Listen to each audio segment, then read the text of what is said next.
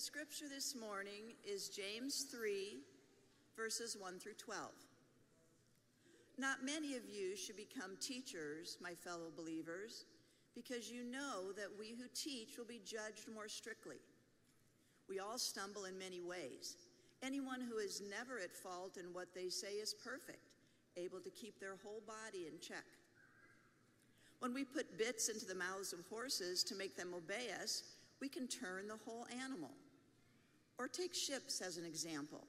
Although they are so large and are driven by strong winds, they are steered by a very small rudder wherever the pilot wants to go. Likewise, the tongue is a small part of the body, but it makes great boasts. Consider what a great forest is set on fire by a small spark. The tongue also is a fire, a world of evil among the parts of the body. It corrupts the whole body, sets the whole course of one's life on fire, and it is itself set on fire by hell. All kinds of animals, birds, reptiles, and sea creatures are being tamed and have been tamed by mankind, but no human being can tame the tongue. It is a restless evil, full of deadly poison. With the tongue we praise our Lord and Father, and with it we curse human beings who have been made in God's likeness. Out of the same mouth come praise and cursing. My brothers and sisters, this should not be. Can both fresh water and salt water flow from the same spring? My brothers and sisters, can a fig tree bear olives or a grapevine bear figs? Neither can a salt spring produce fresh water. May our faith be visible through our works, so that those around us may see your light shining brightly through our lives. Let our actions be a testimony to your goodness and a reflection of your love. Amen. Good morning, Faith Westwood. God is great all the time, and all the time, God is great. You know, people are asking me, so how are you liking the new church? And I said, I am so blessed. I said, what a gift this has been, and can you believe it's already been one month? One month, one month down. Yay! I'm so excited about that It's been such a blessing. So, as we join together, we have been exploring this and that, our sermon series from the letter of James to the early Christian church. This ancient wisdom has already reminded us how to handle our trials, how to show mercy, and how not to play favorites. Last week we talked about soul nudges and heart tingles. I hope that you have had some of those soul nudges and heart tingles this past week as you've been able to put your faith into action. This weekend we're going to talk about horses and ships and even fires in relationship to how we can tame the tongue and figure out how best to praise God. And I'm also going to share some of my biggest tongue twisters and bloopers in ministry. This is going to be fun. This is going to be fun. Now, you are invited to follow along as we dig into God's Word today. The page number for our Pew Bibles is listed on the screen, but you are always welcome to bring your own personal Bibles. All ages are invited to bring your own personal Bibles, and or you are welcome to use a Bible app on your mobile devices. So would you please join me in prayer? Almighty God, open our ears that we may hear your word. Open our eyes that we may see your glory in our midst, and open our hearts that we might know your Spirit's presence with us in these moments. In the name of Jesus Christ, we pray. Amen. It has been said that the Christian should learn two things about the tongue how to hold it and how to use it. That quote is not from James himself, but no doubt inspired by the wisdom he shared to new Christian believers who wanted to learn and to grow in their faith. In this series, I have emphasized each week that James wanted these believers to become mature disciples of Jesus Christ. He wanted them to be living out their faith in ways that could make a difference in their lives and in the world around them. So these words from James are just as powerful in our world today. Most of us probably grew up with the words, and so you can repeat it with me Sticks and stones may break my bones, but words will never hurt me. That is a lie. Isn't it? It's a lie. Words hurt us, they can hurt us. And so we need to think about the powerful tongues that speak these words. As I was meditating on this scripture passage and reflecting on it, I was drawn to watching one of my all time favorite movies called Leap of Faith. It's a 1992 movie, and it features Steve Martin as alias Jonas Nightingale and Debra Winger as Jane. They are part of a traveling caravan who lead revival meetings to milk money out of people. It's true. So when they get stuck in drought ridden Rustwater, Kansas, they decide to set up shop. Jonas is able to read people, to pray on their wants and spiritual needs. No spoilers, but there is this very important scene in which an amazing healing takes place. And it shocks Jonas. He wasn't expecting it. The only healings that took place were the ones that he orchestrated. But there was one in particular that surprised him, and it angered him. He believes that he just got conned. And so he goes back to the revival tent to yell at the crucifix that is in front of the tent. He yells at Jesus and he says this Remember me, Jack Newton. Got a question for you. Why did you make so many suckers? He said, You say love never endeth. I say love never starteth. The meek shall inherit the earth. The meek just got the short end of the stick. You say, Is anyone pure of heart? I say, Not one. Now, little does Jonas know that these spiritual people in Rustwater, Kansas, have enough faith to overcome his con and even the fake words that he speaks. Watching the movie again, I was moved by the power of the tongue, and the words did so much more cursing than blessing. Though in the end, as always, God's grace heals and transforms. Now, at the beginning of the letter of James, he wrote, Those who consider themselves religious, yet do not keep a tight rein on, rein on their tongues, deceive themselves, and their religion is worthless. James needed Christians to choose their words wisely because their tongues could sure get them into trouble. There are so many verses about the tongue in wisdom literature of Job and Psalms and Proverbs so here are some of my favorite ones. Job 12:11. Does not the ear test words as the tongue tastes food? Psalm 12:3. May the Lord silence all flattering lips and every boastful tongue.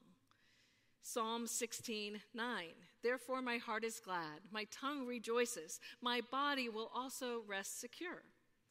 Psalm 66:17.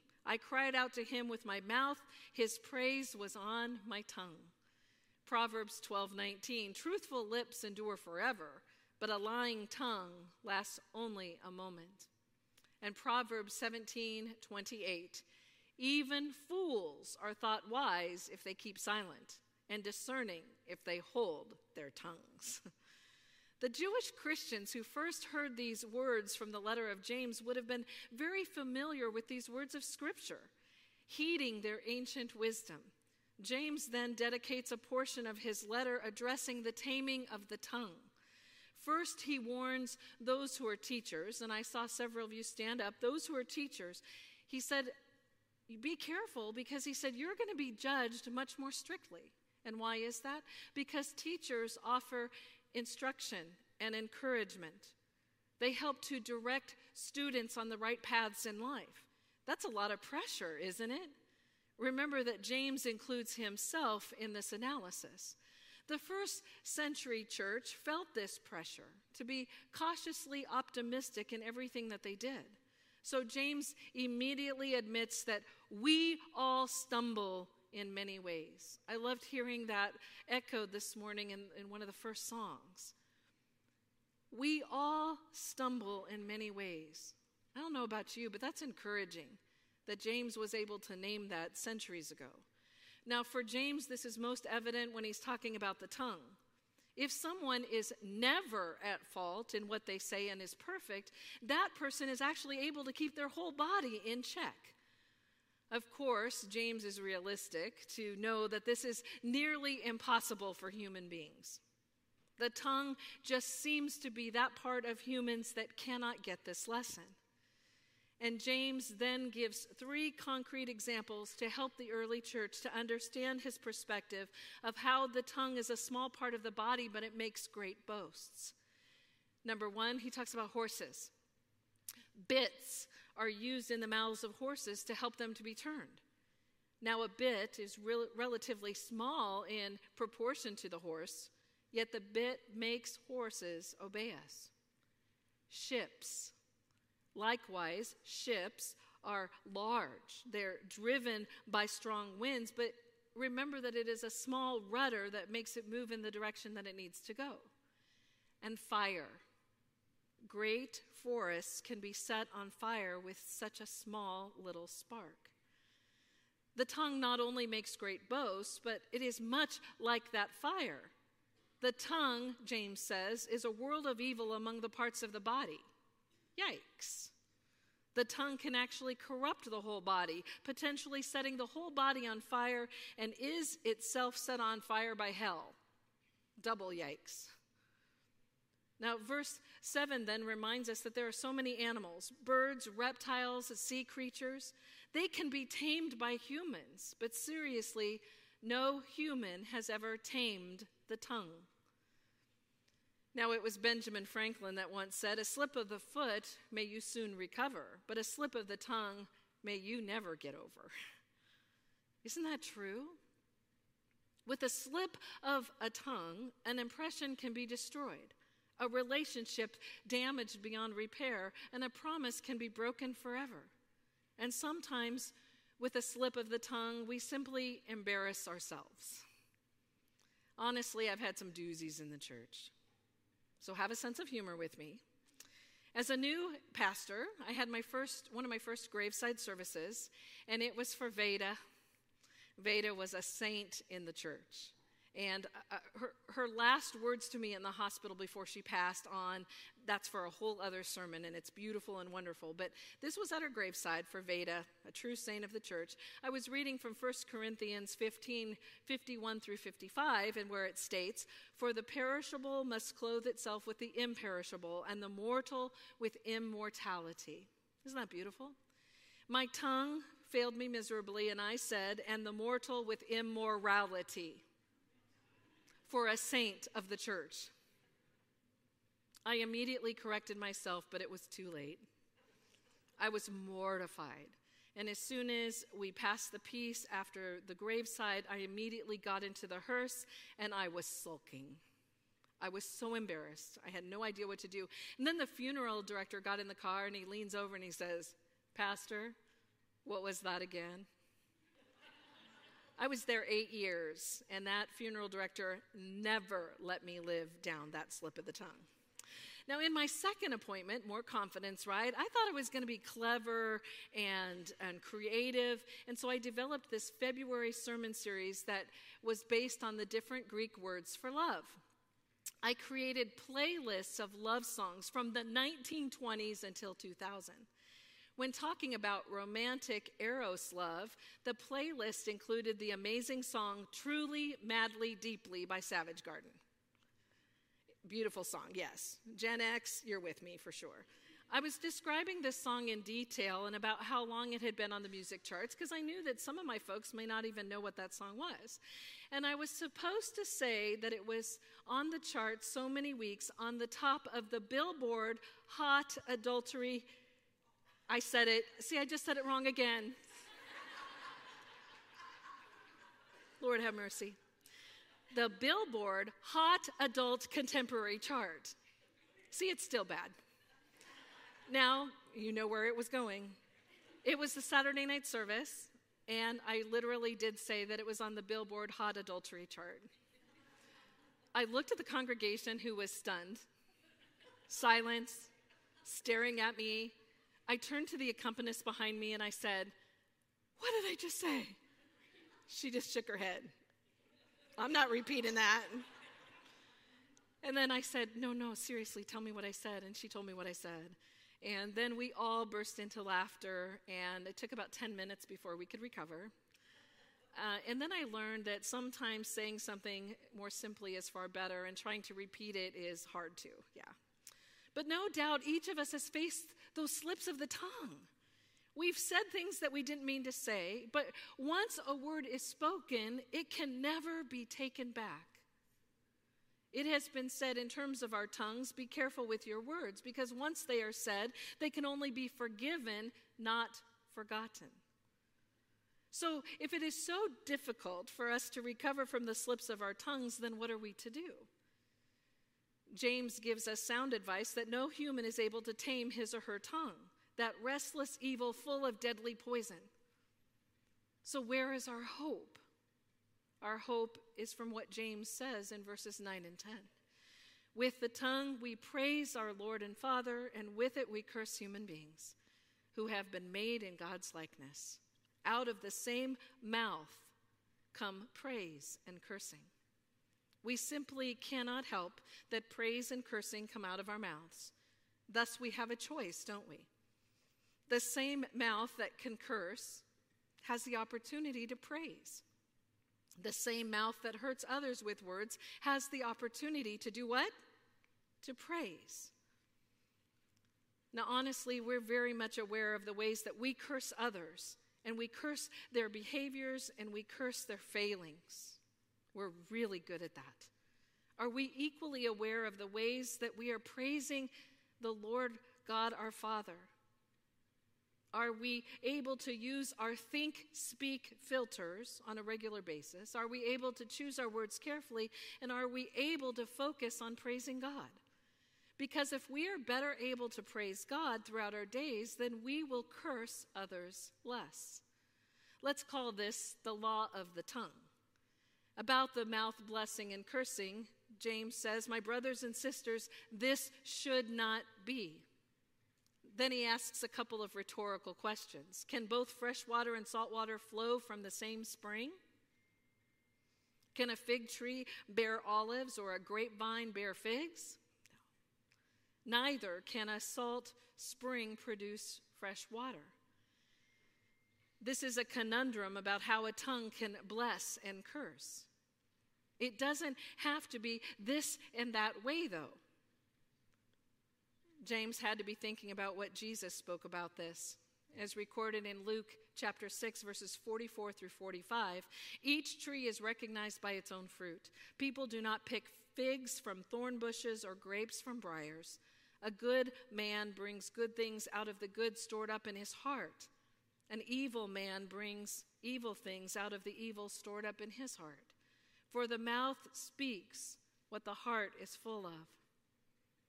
Jesus knew that the disciples and the crowds, he knew they were struggling with their sins, those things that separated them from God. So Jesus consistently challenged God's people to tend to their hearts, to make sure that, that they were loving God and that they were loving neighbor, and that they were not storing up for themselves treasures on earth where moth and rust do steal to make sure that their hearts were filled with grace and mercy and love and compassion. James wants this kind of consistency. James wants people to use their tongues for blessing because their hearts are full of Jesus. Christians should not take the bits and pieces of the good news message that, that they want to, that are easy to fulfill if they truly want to follow Jesus and become those mature Christians, then they must guard their tongues and what comes out of their mouths. So, can we train our tongues to speak more words of blessing than cursing? I deeply appreciate the modern wisdom from Alpha Course founder Nicky Gumbel, who reminds us that the words of the tongue should have three gatekeepers. Number one, is it true? Number two, is it kind? And number three, is it necessary? Let's talk about these. Is it true? Are the words that we are about to speak actually true, or are we tempted to exaggerate or embellish? If the words you are about to speak are not actually true, then refrain from speaking them. or reframe the words that you intend to speak. Before speaking, ask yourself is it true? Number two, is it kind? Human beings simply cannot keep themselves from saying something that is unkind. Someone gets on your last nerve, or people are just being people, then some unkind words form in your mind and they come off our tongues too easily. Sometimes, though, you and I are called to speak the truth in love even when it's hard and difficult. But if that is the case, then do it with kindness, because a little bit of kindness goes a very long way. So before speaking, ask yourself is it kind? Is it necessary? You and I can be guilty of filling the silence with empty words. There are things that are not necessary to be spoken out loud. Sometimes we want to add our 10 cents worth. Sometimes we want to get the last word, right? But we are reminded that before speaking, we need to ask ourselves is it necessary? Imagine if we had to give an account of every word spoken each day. Wouldn't we choose our words more carefully? Wouldn't we make sure that those words are filled with far more praising than cursing? Wouldn't we make sure that our words always glorify Jesus? This part of James's letter also reminds us that the words that we speak cannot be filled with empty promises. The faith lived out through our words needs to match our actions. So, as individuals, if you and I love God and love neighbor, then our words and actions should reflect that. You and I cannot say, I love God, and then curse our neighbors. I'm in a new neighborhood. I've been getting to know our new neighbors. I've, I met a few of them right away, but then others have taken a longer time to get to know. Maybe we go to the mailbox and, and somebody gets, you know, they're in their garage, but they get into their house quicker than I can get across the street to say hello. But it's amazing how God has blessed my prayers as I've been praying for my neighbors, how I'm learning some of the things that have happened. We just had a death in our, in our neighborhood, lots of grief and sorrow. You know, those folks may have other church homes, but they're still part of the body of Christ. As individuals, you and I must find ways to love our neighbors, neighbors, all of them, even the ones that are hard to love. And we need to be speaking words of blessing on behalf of them. Now, as a church, if we speak about supporting important ministries and community partnerships, then we need to make sure that they are blessed. I continue to be amazed at all that Faith Westwood accomplishes.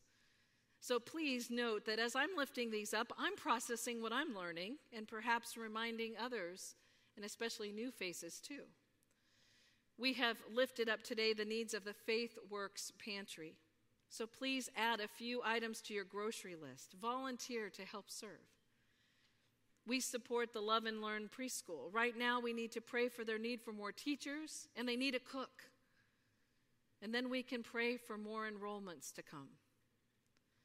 We partner with our sister church, Iglesia Comunitaria, Pastor Juan Carlos. We collect clothing items and other things. So the next time you're getting ready to clean out your closet, bring some of those items to church. We partner with Central Middle School, providing encouragement for the teachers. Think about our Taco, Taco Tuesday coming up. We provide resources as needed, and many of you may not know that we are actually an emergency space for Central Middle School if ever needed. Lord have mercy, but if ever needed, we're here. I just met with the, the principal, Klug. We both agreed that this school partnership is important and it is essential. These partnerships and so much more are celebrated and lifted up when we celebrate outside the walls coming up on September 10th.